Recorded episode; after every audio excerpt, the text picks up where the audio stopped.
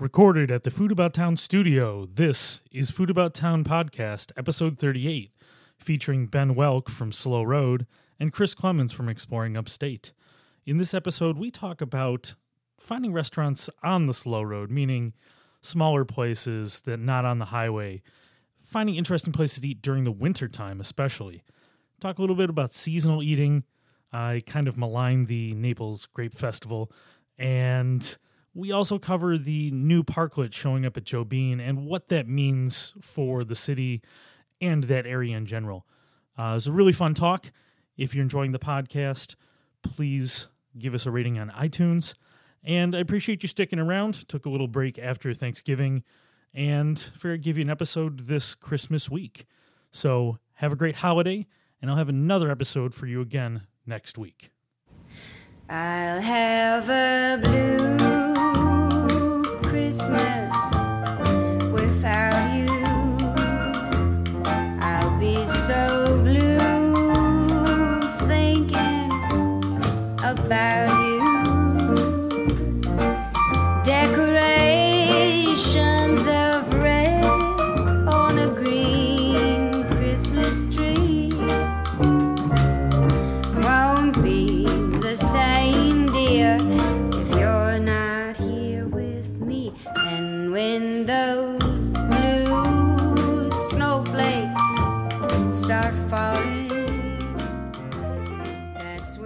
right. Well, first off, I'd like to thank um, both of my guests today, uh, starting with Chris Clemens from Exploring Upstate. Hey now. Dot com. and Ben Welk from Slow Road. Hey, So I'd like to thank them for sticking around through my audio technical difficulties.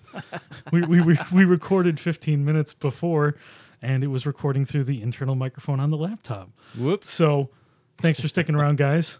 And hopefully the first part of our conversation doesn't seem stilted and repeated. But um, so I brought Ben Welkin from Slow Road, as we talked about, to talk a little bit about some of what he's doing on the website and then talk about some of the restaurants we can find around the less traveled places in upstate New York and maybe give you guys a little bit something more to do during the winter months.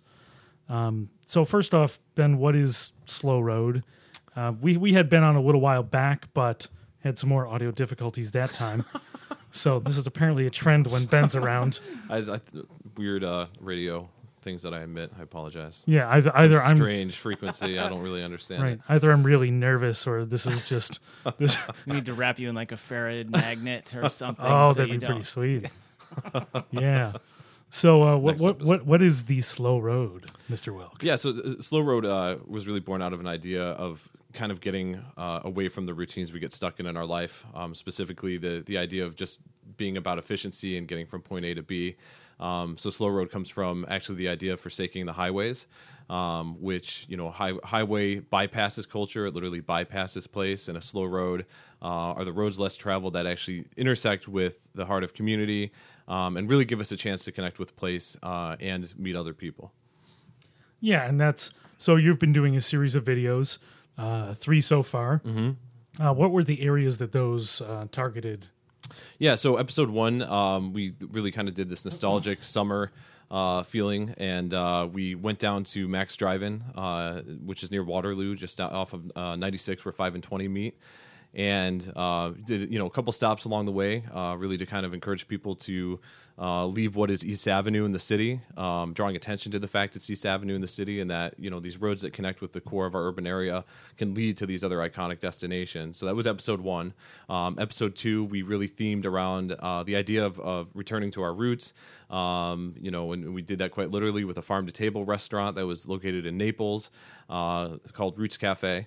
And Roots Cafe is in this old 19th century homestead. Um, they serve just an incredible menu.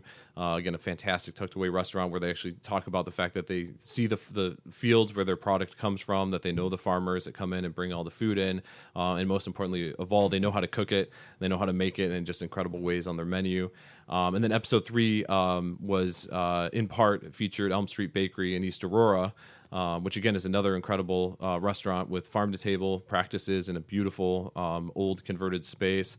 And uh, has this amazing store behind their their one of a kind uh, pizza oven that they that they use. Yeah, it really is a beautiful restaurant, and that they cook almost everything inside a wood fired oven, Yeah, and how technically well they execute it is really, it's really something to see in person.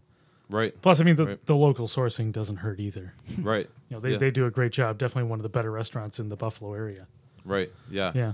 Yeah, and new to new to most people in Rochester too. You know, and for pe- Oh, to- to, get people from Rochester to go out there and, and you know uh, meet with the owners there. And, and again, it's another story where a lot of these places we go for whatever reason, even though they have this uh, just incredible intrinsic quality to them, um, they don't necessarily receive the exposure that they deserve. So if we can step in and we can help any one of those places and even put it on people's radar um, as a place that they should go, then that's what we want to do, and, and give the business owners a chance to talk about what they've done, you know, over the course of the last five years, or in cases like Mac's Drive-In uh, since 1964.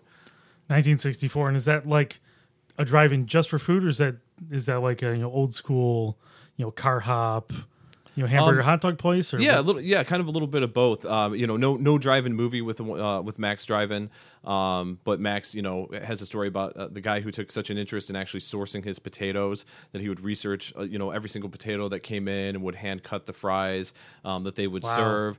Um, you know, uh, they were one of the original Richardson's root beer franchises that existed in the in you know back in the '60s. Um, there's only two that uh, exist in the entire country at this point that still serve Richardson's root beer. So they the way that they even serve their root beer float is very iconic.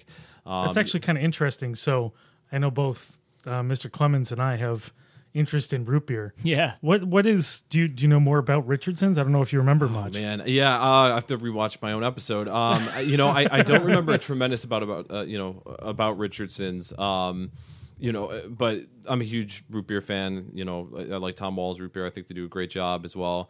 Um, I'm a big fan, big fan of root beer floats, and uh, the way that Mac's Drive-In actually serves a root beer float is is kind of crazy. Like you have to jump in on this thing, you have to tackle this thing because they'll serve you this big frosted mug of root beer, and they'll actually put all of the ice cream on top of the full glass of root beer. So if you can imagine, it's kind of like a Wow. submersible. It's like an iceberg basically that's beginning to sink into your root beer, literally pushing it up over the sides of the root beer float. And that's that's how they've done it. That's how they've always done it since 1964. So just little things like that that are just you know it's fascinating. Why do they serve it that way? You know, and, and even being able to experience it. You know, those are the kind of things that are I think just really motivating. That makes each one of us kind of want to get up and, and go visit those places. Uh, you're Yeah, the killing, f- yeah. The frosted mug is a touch that you can't find too many places anymore. Especially serving it to the public means you have a big ass freezer. Yeah, just keep for those mugs. cold. Yeah, just for mugs Yeah. all the time. I think you can still get a frosted mug at the Tom Wahl's only in Avon. That's the original. Yeah, Yeah. they the original. Is one. that the I think original? That's the only place you can still get a frosted mug in the Tom Wahl's chain, at least. Yeah. Yeah. Yeah, I had them. I had them. God, it was, I think it was this summer they came to my. They work and did catering. Oh, that's right. Yeah, and it was actually. I'm not. I'm not a huge fan of all that kind of stuff all the time. You know the the standard. Uh, Good food. American, American. Yeah. So I'm getting beat up from both sides here. Yeah, They're like, backyard barbecue. yeah, Chris. Chris is like, yeah, this is great food. And My- Ben's my like, this is- staple. This is, this is perfect travel. This is this is Americana, and I'm like, I wish they. did. so, anyways, they came in and actually, I hadn't had the root beer too much. It's a really good root beer float root beer. Yeah, that Tom absolutely. Wahl's one for sure. Yeah, we actually. I, in fact, I think you and I had their root beer. It might have even been the same week at the Rochester Food Truck Rodeo Yeah, might have been. because they were there. Yeah, it wasn't. It wasn't very far. Wasn't uh, very far away from that. Yeah. That's for sure. So, um, so we definitely want to talk about some of these other places to go to. Obviously, those were highlighted in your episodes. Sure. Right. So we want to talk about some other places to to head out to during the the cold months where, um, you know, some of the outdoor things aren't quite as available. Obviously, you know, we're we're in what late November now, and gnome leaves. You can't go out and pick your pumpkins or apples and take the kids out in their wacky costumes and all that stuff. We're we're past that. Although it is oddly warm today. Very. It is So- unseasonably pleasant. Yes. Yeah, or yeah, I, it doesn't feel right though because it's 60 degrees today. It feels a little weird, but I'm fine with it. You can live with it for today. Yeah. Didn't take, Absolutely. didn't take too long to get used to. Yeah. Yeah. So as the weather turns cold, I think we want to talk about some other, um, you know, comforting restaurants to go to. Um, Well, I think what's interesting is uh, about that is seasonally my tastes change. Like in the summer, I love the Tom Wahl's hot dogs kind of thing. Yeah. But I don't crave that as much in the wintertime. Oh, it, it definitely. So that's actually really natural, and it's Yeah. it, that's a great thing to great thing to talk about because seasonality is so, I guess, in right now as a as a restaurant thing, Sure. but it's one of those things that it really shouldn't be a you know restaurant thing anymore. It's just how you should be acquiring your ingredients and cooking, because you know we have four seasons. we do. Sometimes we'll see them all in a single day. Yeah, that, I mean, they can be interesting seasons, and some seem a lot longer than others. Winter, Right. but you know, we we have the four seasons. We've got the beautiful vegetables that come out in the springtime. We've got you know the bounty of summer with our tomatoes and corn and everything else, and then the fall with, and as we're wrapping up now with apples and Brussels sprouts and uh, squash and things, and then the long root stock of winter. Right. You Get the stuff that you had frozen from from before. Yeah, I was gonna say. Hopefully, you've pickled everything else so Right. you can have it. right Oh about yeah, if you if you're either a hipster or very efficient, you are you are canning all day every day, canning and pickling. So, Mr. Clemens, how how what what are your winter foodstuffs? I think probably chili, Yeah. um, crock pot sort of hearty um, comfort foods. Um, like uh, the Italian we were talking earlier about before we started uh, recording, some of the heavy Italian, like you know, really heavy cheese, baked pasta, that kind of stuff warms me. So, um, yeah, a lot of the traditional stuff. I'm pre- mean- I'm probably pretty traditional, probably uh, American traditional.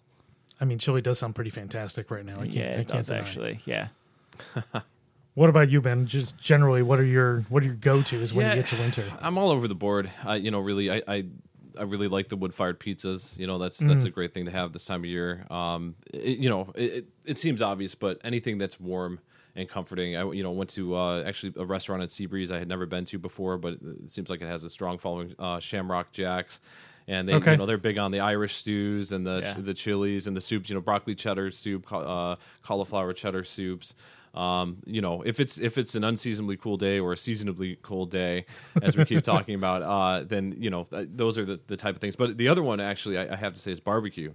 Um, I'm a huge Oh, fan nice. of barbecue, actually, and that's actually I'd say almost year round for me because Yeah, it- you know it's it's great in the summer. It feels like you should be eating it, and it's great in the winter because you're eating again hot. You know, there's your chili is probably something on the menu. Yeah. Um, you got hot meats. Sometimes they're spicy. Um, you know, Mexican food, I think, as well. Actually, especially in the wintertime, you go Yeah. for the spicier foods. Um, you know, brighter colors. Even some of the the restaurants I can think of locally in Rochester. You know, you're sitting in uh, even like John's Tex-Mex, and it's bright orange. That that's like that's very helpful when there's no color outside uh, because it's gray and slushy, and you know, snow snow drifts are everywhere. Um, to put yourself in, in those type of places, and obviously we're talking, you know, in some cases, food that is southern, uh, or even like, um, you know, by the equator, uh, Oh, yeah. you know, with with where it's coming from. So maybe Sure. there's some natural connection to that. Absolutely. So, yeah. So I wanted to touch on some of the some of the places that you know either either one of you have been to. Um, I think the first one is we we talked a little bit before about. Um, so we met uh, Medina is a beautiful town. What 45, 50 minutes away Yep. by the by the uh, what what was it? That 31, 30, yeah, so 31 30, 31 will turn into 31A. Right. Um, as you go out there, you actually reach the end of 31, um, right around Brockport, and then it turns into 31A. Um, and 104 is probably a common route to get there too. yeah, 104, a little bit further, just a little bit north. Yeah, a little bit further north. You know, a lot up, lot up there on Ridge Road area too. Um, but yeah, yeah. So about equidistance between Rochester and Buffalo. Right, and I know you've spent a lot of time out of there. And on the last podcast we did, we talked about the uh, was it the farm to table and wine trains that were Right. operating at the time. Right. yeah. Yeah. And you know, I know I've done some exploring out there since, and I know you have. Uh, what what are some of your uh, places out there? Yeah, so we're talking about you know Mexican food. Uh, there's a place out there called Mariachi de Oro, and uh, you know by far one of the most authentic Mexican restaurants I've ever tried. You know anywhere in New York, um, for that matter. Um, they have a fantastic mole sauce. I'm a big fan of mole.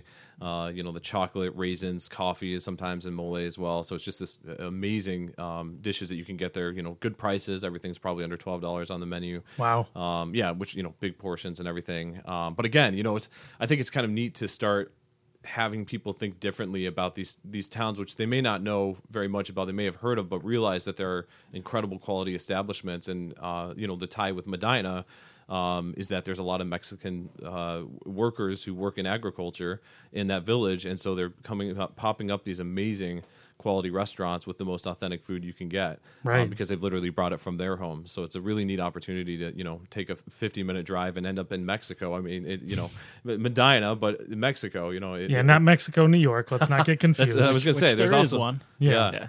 That's the other way, I think, somewhere like a thousand islands or something. yeah. Almost. Yeah. Just a little past Oswego. Yeah. So I mean, out there as well, two roadside taco stands where you can get quick food for you know quick food at the end of the day. And I've seen you know the big buses and vans pull up at the end of the day when I was traveling back from Buffalo.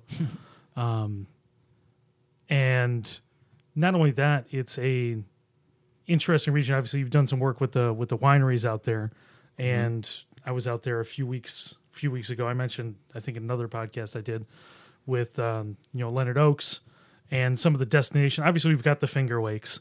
Everybody in Rochester knows the Finger Lakes, but you know New York State wine isn't just the Finger Lakes, Right. and I think a lot of people kind of forget about that. Oh, for sure. Yeah. Yeah. I think Niagara Wine Trail is on a mission to let people know that they exist in general.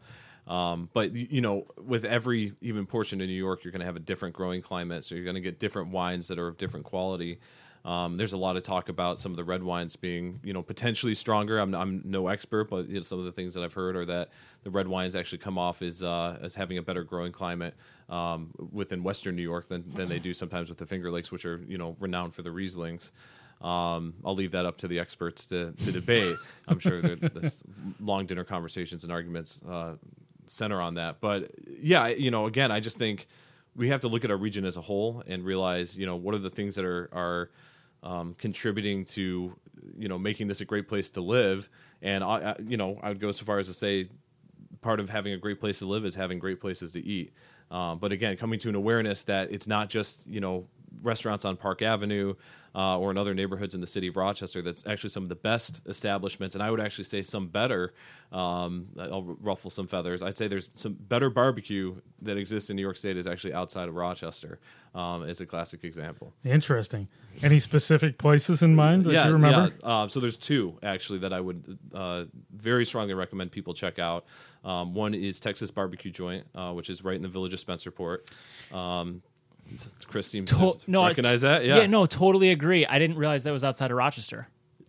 Well, there you go. Yeah, Greater Rochester. I, you know, technically, I'm talking Yeah. city proper, but Sure. Yeah, Yeah. When you said like outside of Rochester, I'm like, what is he? Where is he thinking? And then when you said, I'm like, oh yeah, totally. I, I agree. I love that. I like that they have a unique, um, uh, a unique menu. Oh, for sure. Um, I think Yeah. for what we have in Rochester, it's Yeah. diff- it's different menu items. Yeah, and, and for those uh, you you know who haven't been there, I think it's one of the only places you can find hush puppies on a menu. Um, you know, they do smoked beef brisket, they do pulled pork, they do you know rack of Oh, ribs. Yeah, nice. they do turkey. They're Yeah. they're um, known for their uh, outlaw potatoes, which are these massive, you know, up to one pound potatoes loaded with all this stuff. Um, I, I love everything about it. I love the location. You know, in the village of Spencerport, you walk in, it, it has that old, like I think it was an old bar or old saloon at some point. Yeah. Um, you know, I think tin ceiling and all these things that are in there. So it's just got this really kind of neat vibe to it. And you walk in and you actually order your food at the bar, but there's actually a free soup bar in the back, so you can always try either from uh, one of their Texas chilies or they have a baked potato soup that's actually free, and you can you can actually eat the soup while you're waiting for the rest of your food order to come. That's which pretty when it, cool. when it comes, it's it's massive. Um, so do brace yourself for the amount of food that that will come. um, but yeah, that, that was a story of two Texas A&M grads who decided to open up, you know, a barbecue joint in the middle of Spencerport, and now it's become one of the best in the region. And actually, another one I'll throw out is uh, Three Legged Pig, um, which is in yeah Lakeville, Yeah. um, right off of 20A, uh, actually appropriately on Rochester Street, which is you know fantastic. Again, definitely outside of Rochester with this one. It's about 35, 40 minutes. Yeah, um, it's right on the north tip of Conesus Lake. Yeah. that's Conesus Lake, right? Yeah, yeah, yeah, So you know, just south of Rochester. Um, again, incredible portion sizes. Um, honestly, some of the best pulled pork I've ever had. Um, you can order. They have a feast for two, and I want to say, you know, right now it's under under thirty dollars for the feast for two. So the prices are, you know, a little more favorable than sometimes what you find in the city as well. And uh, that was a meal that me and my wife couldn't finish um, with the amount of food that they they put in there. You know, four. I think it came with four different sides. Um, but again, these these are the type of places that even in the dead of winter uh, have significant appeal because it's a, a fairly short trip gets you outside of the city gets you kind of seeing the you know the countryside even in the wintertime which can be beautiful as we said you know open fields and hills Oh, and all these things um, gets you out there and uh, then gives you a chance to try some really warm good literal comfort food in this case Yeah, I feel really bad. This the, the reason why I wanted to pull Chris Clemens in is because he's been to all of the small towns. There's probably some I've missed. Probably some, but he's been to so many more than I have, and you know he's nodding along with every one of these picks. I'm like, okay, I've heard of Texas barbecue joint, but three legged pig I haven't heard of. You haven't? No, and it looks it looks pretty man. fantastic. I'm looking at the I bet. website right now. I've been there a bunch of times, um, and actually, I've even like I've even checked in on Facebook. You must not pay attention to my social media. I'm sorry. yeah, man. In fact, let's just go right now. We're we're going barbecue. Is Yeah, that we, where should, we're we going? should go to Three Legged Pig. Actually, by the time we get there, it's probably closed. But Yeah. we should we should plan a trip, and we'll do that. Oh, should. absolutely. yeah. we should Yeah. definitely So yeah, we're we're all sitting here and languishing a little bit. I mean, we're we're all waiting for dinner. At least I know I am. and of course, now all we're talking about is food Yeah. barbecue and drive-in places with fantastic root beer. And I'm You're salivating, Salivating. all over your mic there. Yeah, moisture in the mouth. Sorry. So when you're on the road, either one of you, Hmm. how do you find a place to eat? Because there are times, like if I schedule a day, um, like let's say I'm going to go to Buffalo. Actually, Buffalo is probably a bad example because there's a ton of options that you could find. But if I'm going to go to some random place in the middle of nowhere in the Mohawk Valley or whatever, like how do you discover a place to go and eat? Do you do it in advance? Do you look it up? Or do you just drive around aimlessly hoping that you're going to pass this gem of a restaurant? Yeah, it, it boy, I mean, you, you kind of you put it in a good context and a challenging context because really that that can be what it is. If you look at somewhere, you know, you might you might find a restaurant you're interested in picking. I think generally I like to have a, a have kind of an idea of places. I may not pick it. You don't want to go in completely blind. Yeah, not necessarily, but then again, sometimes when you go in completely blind, that's when you find some of the, the best things. And the one example that's coming to mind is uh, I took a trip to Ithaca recently, and I went down. Uh, I think it's Route 89 um, down south of Seneca Falls. You know, Cayuga Scenic Byway. Yeah. and had planned to eat in Ithaca. Um, you know, wanted to hike to the base of Taughannock Falls and all this stuff. And uh, my wife and I uh, and our six month old son um, we're driving along, and all of a sudden I look to the right of the road, and I'm like, "What is that?" And it's this. It's a train car. It's a Lehigh Valley Railroad train car. Um, I recently posted photos of this up on the Slow Road uh, Travel Instagram, um, and it's got this sign that says "World's Smallest Diner." Yeah. and I just couldn't believe it. I had never heard of the place before, had no idea it existed. You know, so I'm like, all right, you know, I have no idea what this is. It, it, and when I say like, you know, there was nothing around this. There was not even like a town that we passed before we came to this. This was this was it, it basically in a dirt lot on the side of 89. I can't remember. The, I'm trying to remember the name of the town. It starts with an A, right? I, I don't even know if it if it maybe yeah Avoca Avoca. Avoca. That's it. Okay. Yeah, yeah, yeah. Oh, see, I, I didn't even know where it was physically located, but uh, you know, so there's this this place called the Black Diamond Diner. yeah. and so we had to stop and i get out and there's this this character and that's all i can describe him as because he had this gigantic white cowboy hat on and there was literally this stand-in vestibule which was disconnected. It was connected to the train car, but like you couldn't walk into the train car itself because that was his kitchen. And so you walked into the vestibule, and he like was talking to customers. He he excused himself, walked out the door, came in the back door of the train car to take my order, and he was serving New York Wine Trail burgers. And so he had you know Wow. burgers with New York cheddar and this red wine sauce on it, and it, it was awesome. It was just you know for like I want to say less than four dollars. Wow. Um, you know, so there is this challenge when you go somewhere. I, th- I think it's good to do a little bit of research, and I think even in terms of how, like you know, um, certainly you can look at things like Google and you can try to zoom in enough where you see something. Yelp, I think, is probably the most established platform for for food places overall. TripAdvisor, I know, Yeah, kind of fits in there too. Um, so you kind of try to look at these places and, and find any you know a photo if you can and what the what the ratings of a place are. Uh, but again, sometimes you just got to throw caution to the wind and stop at a place like the Black Diamond Diner just because you have to stop and you have to know what this place is because you can't passing it by and ignoring it is, is worse than the idea of stopping and actually experiencing it. Yeah, even if it's terrible, that's just a perfect It's a story. story. Absolutely. That's right. Yeah. Yeah. The, yeah. Having food isn't necessarily just sustenance. And I think that's the case for all three of us. It's the experience Oh yeah. of experiencing the culture of the restaurant, the ambience, and putting it all together and Yeah. saying that we were here celebrating everything that they're doing in that place. Yeah. and part of the experience of your travels too. You know, I, I think that's a huge piece of it. Is uh, there's all these different things, and sometimes I would say maybe we don't even know what they are when we set out. Sometimes I'm literally just setting out from the city because I just need to set out, and I need I need something new, and I need to be surrounded by things that are that are not as familiar or completely unfamiliar. And there's something incredibly refreshing and therapeutic about that idea Yeah. Um, but again this organic idea of actually stopping where you can have hospitality where you can interact with another person. And, and what is a greater form of hospitality than somebody serving you food? You know that's it makes perfect sense that those are the type of places that you're going to want to stop and, and find. So it's it's got to be a staple of any trip you know not just from the the germain you, yes you can pack a picnic lunch. Yes you can do other things but to me it's definitely that experience connecting with other people and especially characters like this guy you know I, had, that that made my day. Like i didn't care what else i did the rest of the day. That that stop alone was like wow you know this is this just blew my mind for every Yeah. reason you Yeah. Yeah. I agree. If I'm on a day trip and I'm exploring and I'm finding all kinds of interesting spots, food needs to be one of them, not just to uh, fill my stomach, but to be part of that whole experience. sure Yeah. yeah I'm going to th- put on the brakes on all of this for just a minute. Well, just you're in because. charge. you're allowed to. I don't want to be in charge, Yeah. but I suppose I kind of have to be. So there's definitely upsides to that. And as you said, you know, it's great to do the exploring and do the other stuff. I, I think by nature I'm a researcher. Yeah. You know, I I try to find places to go so I have I know I have options. And sometimes going going to these places that just they sound better than they actually end up being Sure. because you know when you do your research and one of those i'm just i'm throwing it under the bus right now just Uh-oh. because i i just i went for the first time and i couldn't have hated it more Uh oh. All right. So this is a place that was hyped up based on what?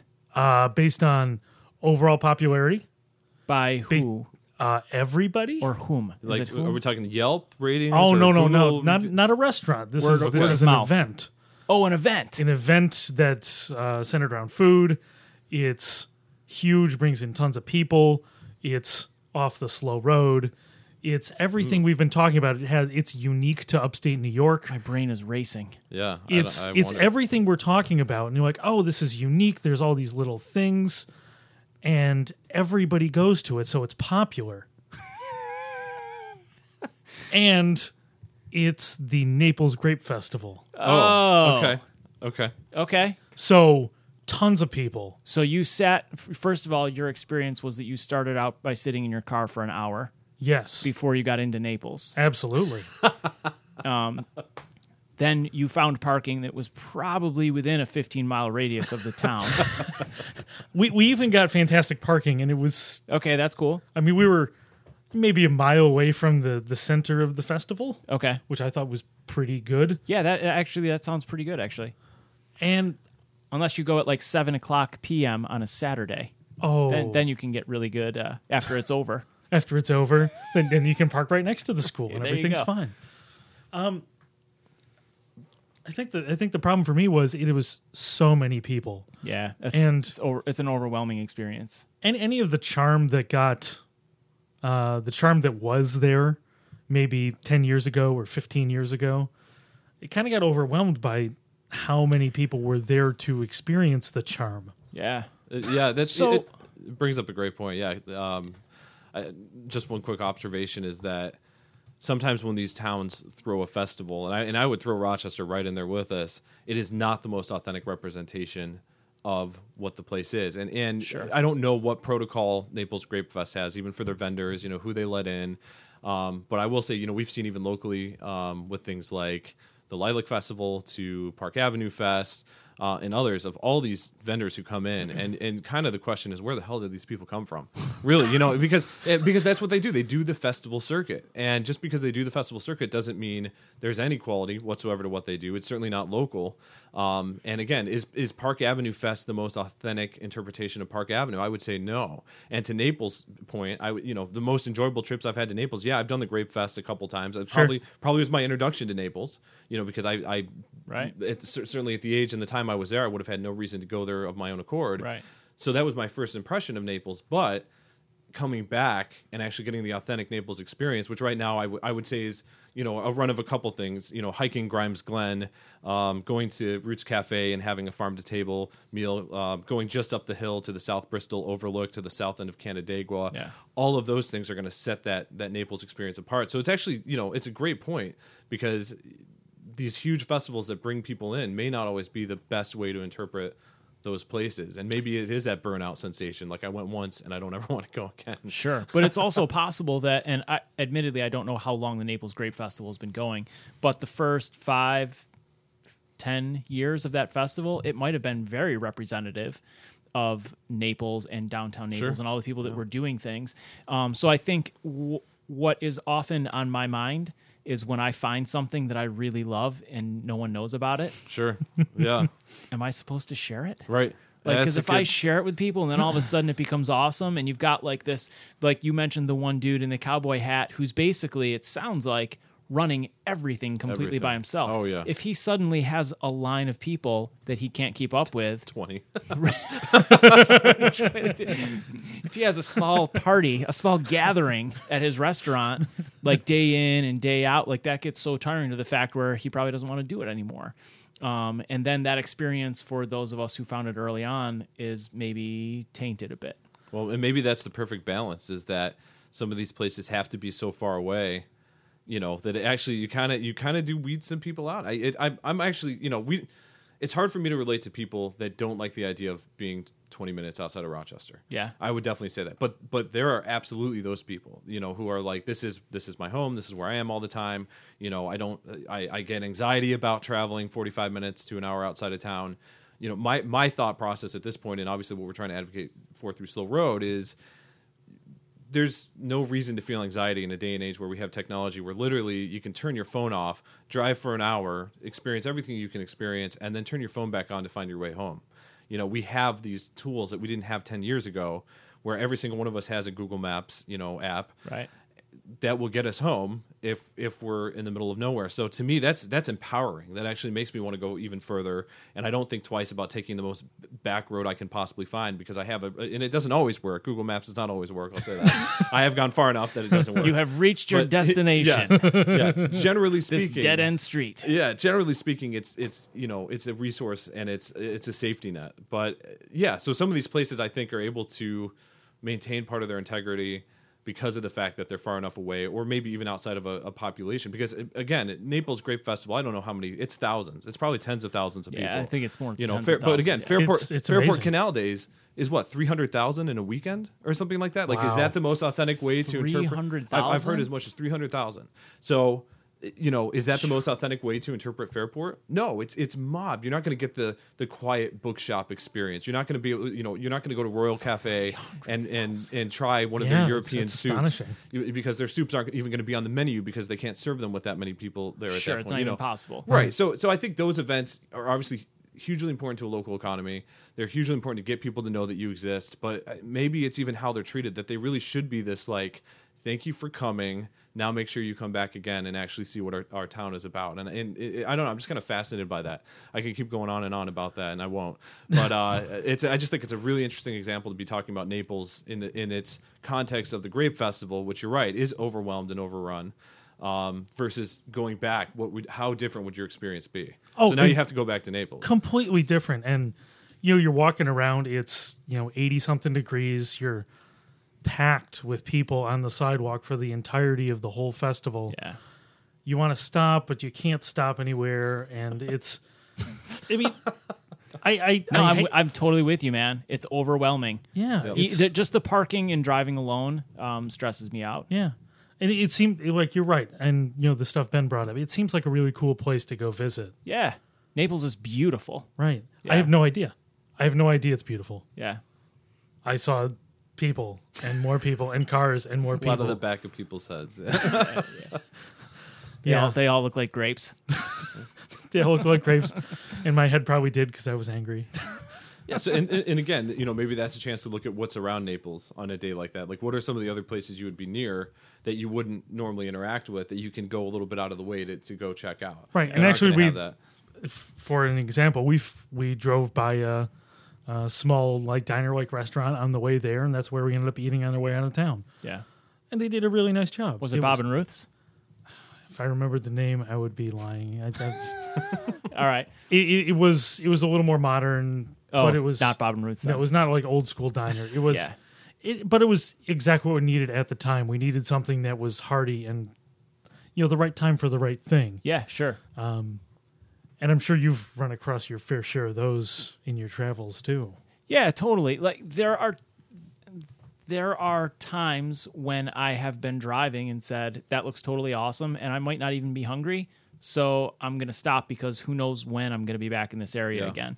There's also been times when I've thought, man, I just need to note this. Like I've got a list, like a an activity queue uh, where I write all of these things when I find them and say I need to go back to this region and that's someplace that I need to eat. Oh, I'm sure that's li- that list is pretty fascinating at It's this point. uh, it's fascinating and quite long. yeah, and you know the problem with that list is the problem with uh, it's the good problem of upstate New York is every time I crossed one off, I got to put two more on. Right. There's endless number of things to explore when you open yourself up to those tiny little diners like you mentioned. right. It might not be a historic diner. It might not be anything that's ever going to be on diners, drive-ins, and dives. Or is that the name of that show? Oh, sure. Yeah. yeah, it's So not. some, It's never some order of those words. Yeah. Right. It's never going to be on the Food Network or famous Yelp. It's not going to be Yelp famous. But there's a story there, like Ben mentioned. There's a story there about the people who own it. There's a story about the people who work there and who are putting something into that region and into that town that makes it really fascinating and important. Yeah, absolutely. So we are going to transition to another topic in a few minutes. Uh, I'd like to get a few of your, you know, maybe a couple other highlights of places that you've run across in your travels that you know really resonated for you, either from a story perspective or just because it was you know the perfect food at the perfect time. Yeah. So this past summer, I wa- I had a few hours to kill in Woodstock. Nice. Um, Great I- place for food. I love I love that town so much. I mean, you're Like you're it calls to me. you're kind of a hippie at heart, though, right? I mean, Ah, you, you you got it in you. You got something of it. there might be a little hippie in me. Yeah. Yeah, there. uh, It's a tad. um, but I'm, I don't wear patchouli oil anymore. I, that, that's I that's an don't- important word anymore. because I can say definitively, I have never worn patchouli. Never oil. at all? God no. Same. Yeah, well, you I know, don't even I- know what it is. If you you've seen my high school senior yearbook picture, it's pretty. pretty it's impressive. a tie dye with hair that like hangs down, like maybe even below the frame of the picture. with I've got my crystals and beads and stuff around my yeah. So there's probably still some hippie that I haven't quite killed off yet. So Woodstock. but yeah, so Woodstock. So just walking around aimlessly, and uh, and like I did no research. I had no Yelp. I had no Google. It was literally me walking, and I was alone, so I was allowed to make any decision I wanted. Um, and which like, is great and terrible sometimes. It's a, yeah, it's a little of both. Um, and honestly, I don't even remember the name of this place, and I feel really bad about it. But it was super bright and vibrant, and it had like tacos and hot dogs and all these food that I really loved. And I walked in, and it turns out like the owner was there and I got talking to her and she's like, "Oh, my daughter used to live in Rochester. Well, she went to school and we made all these connections that was really pretty awesome. And the food was fantastic. And then she goes here and she like gave me a free ice cream cone like to go and like so it, the food was awesome, but it was not um like high end like they didn't go to culinary school, I could tell Right. but the food was awesome and the experience was awesome and the ambiance was awesome. Um, that for me was really important. yeah. So that was one of those things where, like I said, I didn't plan and research in advance, and it really worked out well. Um, and uh, it's a story that uh, apparently I don't know the name of the place, but it's a story that I like to think about. Um, so specifically, you asked me um, ones that I really like. One that I always come back to is in the Finger Lakes is the Finger Lakes Wienery. And we've talked about this before. We have talked about it, and we did a bad job not going there this I've summer. not gone there. I don't know either. who I've we is, but I've gone. I, I I did not go this summer. I, I feel went this really summer. bad. Um, the Finger Lakes Wienery, they do all it's like farm to table type stuff. Like some of the herbs they use, they literally grow like right outside the door. Um, it's all locally sourced, really, really good sausage and hot dogs. Um, so again, in the summertime, if I'm driving through that region on my way to like Watkins Glen or something, like that's something that I crave and really love. Fresh salsas and mustards and all that kind of stuff on there. With no mayonnaise. No sir, bring it up. no sir, no mayonnaise. No mayonnaise. But no like in the dead of January, it's probably not top of my list. Yeah. Yeah. Um, one of the other things that I really love about New York is, and and you know, I've never I've never lived in another state. I've traveled to other states and gone around and researched and read and stuff, but I don't know if other states have regions of food that are celebrated quite so much like New York. Yeah, it's Um, really different from one city to another. Yeah, totally. And that's one of the things that I really like doing is if you go to Buffalo, I love trying the buffalo wings and all of Buffalo, going to the Buffalo Wing Festival. Um, that kind of stuff excites me to try all the different buffalo wings and how each one interprets just slightly different. Or in Rochester, the garbage plate and trying each person's garbage plate. Yeah, and I think we were uh, briefly talking about Utica, which is it's it's a whole nother thing. I mean, they have Totally. It's a subset in of itself, and it's there's a lot of Italian influence, but Utica is like little Italy. yeah, and there's dishes that nowhere else has, and the names no one else would ever think of. Yeah, pasties, uh, chicken riggies, and they've got the black and white cookie. Utica The greens. Utica greens. Yeah. I mean, these, these these I mean, there was a there was a lot of mafia there at one point. oh really? True. Oh yeah, yeah, Yeah, yeah, yeah. Oh, see, A lot of interesting. I, I, just, I knew that. I didn't know any of the places you just mentioned, but I knew I knew. Utica had, a, had definitely had a history Yeah, of corruption. They got a little through bit the mob. of uh, a little, little bit of Sopranos a in there. A few consiglieres. so we should go to U- Utica. I think it's a great idea. We'll see if we can find a place that has like one of those pull handle uh, toilets in the bathroom. Oh, that'd be perfect. Yeah. So authentic. I love it. we can we can go curling. We can eat some Italian food. It'll be great. Absolutely. Yeah. I, I think your point about Woodstock is, is pretty interesting. It's been a long time since I've been to Woodstock. I mean, probably like seven years. And there's there's a food spot that stood out in my mind to this day because of their approach to both quality coffee and quality food called Oriole Nine. Oh, yeah. and yeah, I think they're still there. I think there's they've They been in business there. for like 25 years or more.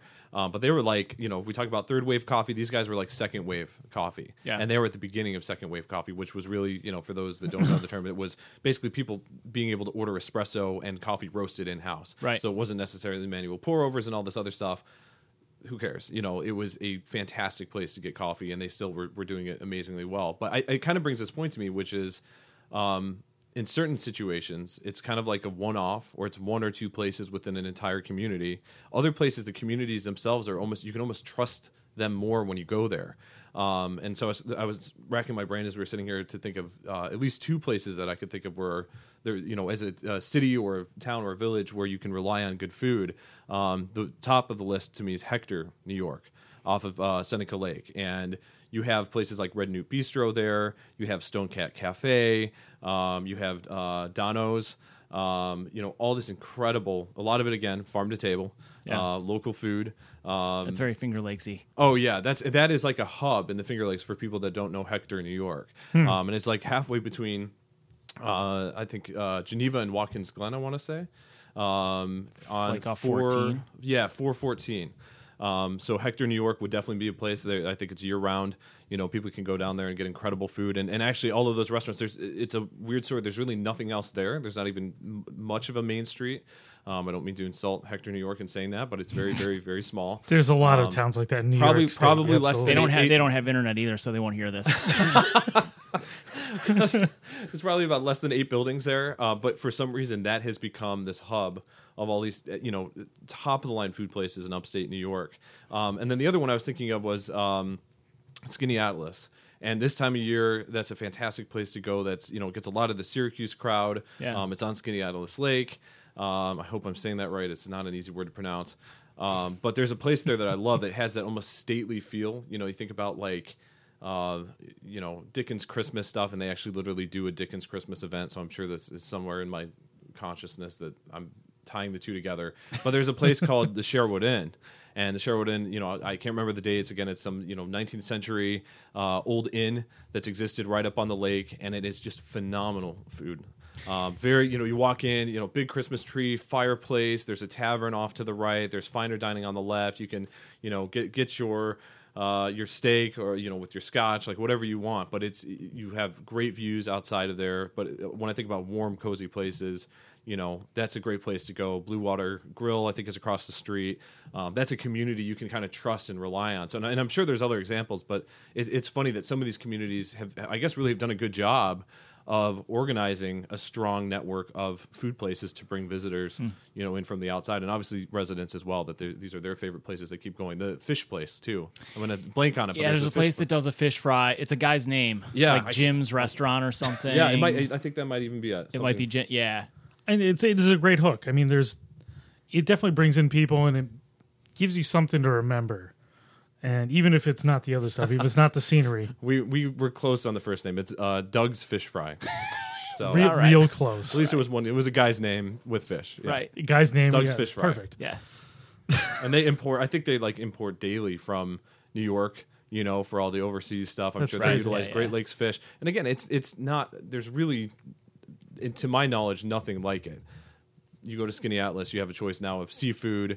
You know, there's bakeries, and then the two restaurants we just mentioned. So that's a community you can you can rely on for those kind of things. yeah. That's fascinating because seafood's one of those things that's so hard to recommend places sometimes. Sure. Even in a city like Rochester, it's it's hard to find you know seafood places that you can trust. Yeah, I mean when I like I've been to like Miami and parts of Florida and eaten right off the coast, like sitting on the ocean. Yeah. It's very difficult to come back to like Rochester in like February. and order order coconut you shrimp. get yeah, li- or like you know uh scallops or something that I know Right. uh, didn't come from anywhere in our state. yeah, those those would not be the best scallops I've ever had. Right, yeah. But you know, it is a. I think that's a great example, and a, a good to wrap up the the food part of the conversation with. It's not of the place at the time. Sure. You know, if you're in Miami at a certain time of year, you're going to get, you know, that certain kind of seafood. And I'm, here, I'm gonna also going to get a Cuban. oh yeah, well we we still we A still have to Cubano find sandwich. we still need a real Cuban sandwich here. Yeah, I've tried. Every single time I'm someplace and I see one on the menu, I eat it. Most times I'm let down. Yeah, there's some there's some adequate versions, but Sure. not. I don't think there's been one that's been like superlative that's No. really piqued And- my interest yet. And if there's one on the menu that has mayonnaise, I'm just done with the place completely. I didn't even write know it that- off. Didn't even know that could be a thing. oh man, Oh, it's definitely Still, a thing. it's still not a Cuban if it's got mayo on it, right? I Oh, God, couldn't no. agree more. Yeah, no, it's definitely a thing, and it's not acceptable. Yeah, no. not cool. so, um, wanted to wrap up the conversation with a project that uh, Ben's also involved in, which is the what do you call it? Is it the Rochester Parklet? Is this the first Yeah. Rochester Parklet? It is, yeah. So, um, long story short, um, the credit really goes to Joe Bean Coffee Roasters in the city of Rochester. Um, they picked up talks about a year ago. There's this abandoned fire lane out in front of Joe Bean Coffee Roasters on 1344 University Avenue. And it's owned by the city. It's a defunct fire lane. It's no longer needed. I don't pretend to know why it's defunct. I just know it is. Um, but there was talks about improving the public space uh, outside of the building and uh, Joe Bean began working uh, with the city of Rochester and their interns um, to actually do some research on parklets across the country and to bring the idea here. Um, I had the fortune of picking up with those guys this past fall. You know, kind of the day job uh, stuff that I do is based in public relations and marketing, um, placemaking. Um, you know, more and more with some of the things I'm doing as well. And so this was a project I really wanted to be involved with, and basically just you know approach them about trying to help them with fundraising efforts and uh, social media and the promotion of the idea. Um, and we uh, really had a very interesting roller coaster uh, ride on Kickstarter. Absolutely. Um, you know, it was definitely it's it's I don't have a lot of experience utilizing Kickstarter. It was the way that we decided we wanted to do this to kickstart the launch in spring, and um, you know we had uh, we're looking to raise eleven thousand eight hundred and seventy five dollars. And uh, I think you know within a week of the campaign, uh, we may not even have been fifty percent of the goal. And then uh, the following Friday came through, and all of a sudden we started picking up donations. Um, you know, we started edging closer and closer to our goal to the point where we, uh, thankfully, were 100% successful the night before the campaign ended. And when I went to bed the next morning and I woke up, we were 108% to goal, raised almost $1,000 over the goal for the Kickstarter. Um, so the, the, you know fantastic news out of that. That's going to help us to engage Stash, uh, a local B corporation, um, you know, design company to build that and to get the materials necessary to put this together. Um, and obviously, I think part of where we're going with this is the fact that uh, you know Parklet is. Takes over these dead spaces, traditionally parking spaces, and programs them into social gathering spots. Uh, and here in Rochester, we've got a very vibrant food truck community. Uh, La Petite Poutine was definitely you know waving the campaign flag for us on this.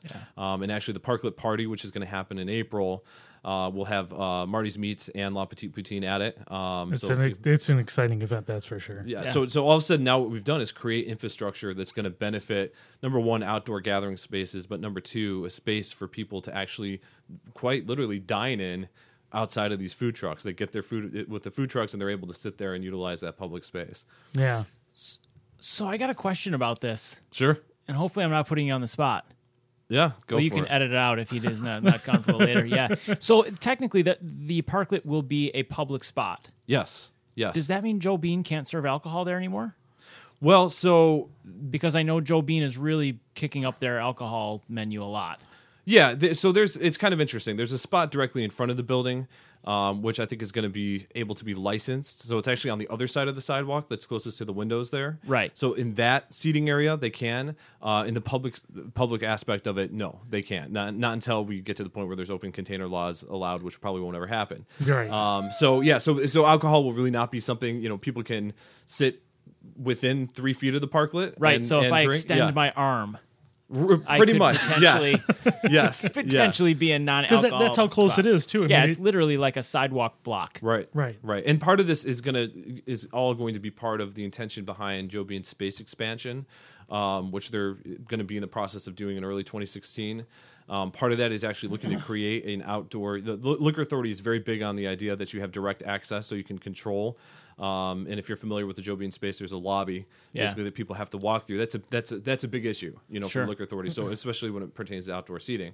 So Joe Bean will be looking to create a, a door facing towards University Avenue that would actually go directly out, which will all help to program that aspect of That the space. That could be really too. cool. So it, it- I think it's just going to activate the whole space. Um, you know, yes, it's 100% public. If Joe Bean, you know, were to move in two years from that spot, that parklet's still going to be there. Mm-hmm. Um, it's still going to serve. You know, there's Mueller Cider uh, uh, House, which is going to be opening up next door. You've got the Revelry right down the block. You've got uh, a bunch of restaurants that have popped up recently. Saha's, Pomodoro, who's been there for a long time.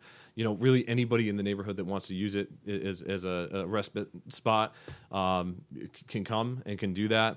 And you know, again, it's not. We're Joe Bean will help to maintain it, um, but it is public in every bit of its ethos, which is important. I think that's that's very important. You don't want to create privately accessible space for private businesses. I think the idea of improving public space across the city and doing it in a way that's very feasible is finding these corners that could actually help program. You know, where is there a, a, a parklet for Park Ave?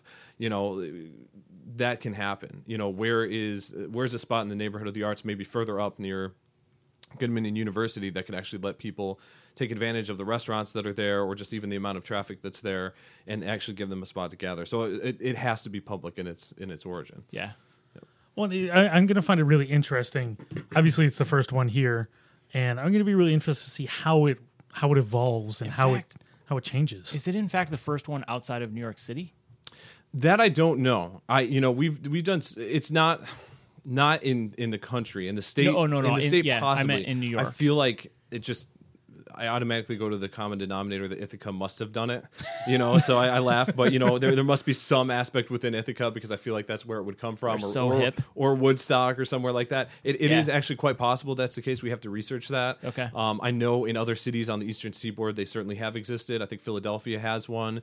Um, at one point we had the list of all the places. Uh, you know, obviously it's a West Coast phenomenon. San Fran, Portland, Vancouver, Seattle. You know, bringing over to the East Coast and few places uh, on the East Coast have popped up. But um, New York is a great example because there was that one uh, area near Chelsea Market that they closed off that used to be open to traffic, and they actually closed off the whole corridor and made it into outdoor public seating. So that might be slightly larger than a parklet. Sure. Um, but again, it's the same idea. And uh, Rochester area guys, um, Jason Swingle and Stephanie just got back from Italy, and I thought it was really cool that while they're in Italy, they're kind of keeping an eye out for what the public spaces look like in Italy. So they put up a, a blog with a couple photos recently of some spots that they observed that were the same idea of kind of this public courtyard where it's it was concrete, it was used for you know transportation purposes, and now it's been been closed off, and it allows people to actually find a space that they can enjoy. No, it's really it's a it's a fascinating idea, and like I said, it, it's going to be a really it's going to be a great experiment if nothing else. Right. I, I really hope it's successful because it offers opportunities for. Um, I think as we we've talked before, you know, possibly you know pop up restaurants and the food trucks and all sorts of cool things. Right. Yeah, I, I think seeing how this one will function, you know, I I'm- I feel very confident just knowing, you know, it, I can't tell you how funny it was and how many times we heard people say that when we paint, we basically mapped the parklet out. So if you were to walk in front of Joe Bean, there's green paint, Right. and we etched the Rochester Parklet logo just to get get people excited and to begin envisioning the concept of what this parklet would be. I can't tell you how many times I, I heard from people that they thought that was the parklet.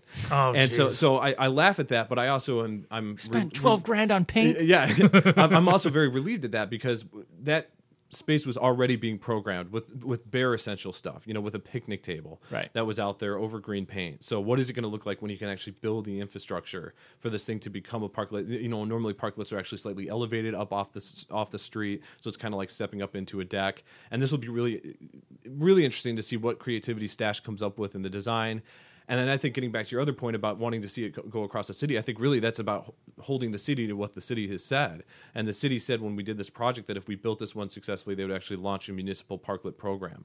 Um, so you know, I think that that needs to happen. If if this is built successfully, then that's absolutely what I want to see. Is I want to see the city of Rochester adopted as a formal program, maybe under Department of Environmental Services, where this there's ways you know if you go to rochesterparklet.com, there are actual municipal parklet guides that have been created by the by Minneapolis, by Vancouver, um, I think by uh, San Fran is the other one that's on the site that you can download that were created by the city that literally give step by step instructions of if you want a parklet, here's how you apply for the permitting. You know, here's the materials we recommend. Here's design options. Um, that's where this needs to go for Rochester, and then we can start to see how it will impact and affect you know our neighborhoods. Yeah. No, so that's uh, coming spring 2016 is what it sounds yeah, like that's right now. that's the goal. So we have a lot of work uh, ahead of us. We just got done. Uh, I just got done contacting, I think almost all 211 backers to the campaign and making sure we're getting them their rewards. wow. Yeah, where's Um, my T-shirt? it's coming. It's coming. So we're we're organizing all of that. Um, but I I, I think it's going to be terrific. I think you know. Uh, obviously, in the warmer weather, uh, it, it will be populated. I, I think you'll even see people out there in the middle of wintertime, you know, s- sitting out there enjoying it. If you have a hot cup of coffee, it gives you a little bit more, you know, boldness to, to go outside in the cold. So, gives you boldness to do a lot of different things. so, on that note, I think we're going to wrap up. So, let's go through and get people's plugs out again. Um, Mr. Chris Clemens, go ahead. Oh, my plugs? Yeah, come on now. Oh, yeah. So my website is exploringupstate.com. And you can follow me also on Facebook at facebook.com slash exploringupstate. And then on Twitter and Instagram, I'm CP Clemens. Mr. Ben Welk. Uh, you can find us at uh, slowroadtravel.com, uh, Slow Road Travel on uh, Instagram and Facebook, and uh, our videos can be found from uh, vimeo.com slash slow road. Awesome. And I'm going to start putting my own plugs at the end too. So, foodabouttown.com, obviously, since you're listening to this, and then Food About Town on Facebook, and Stromy on Instagram and Twitter. So, guys, thanks for coming over. Yeah, Um, it's always for- good to chat for with you, having man. us. yeah, it's a it's an interesting topic. I'm glad we stepped away from the city a little bit and talked about some interesting spots to go out during the wintertime. So It's part of part of the best thing about living in the city of Rochester is the option of being able to go and explore and then come back. absolutely, thanks guys. Thanks a lot. Thank you.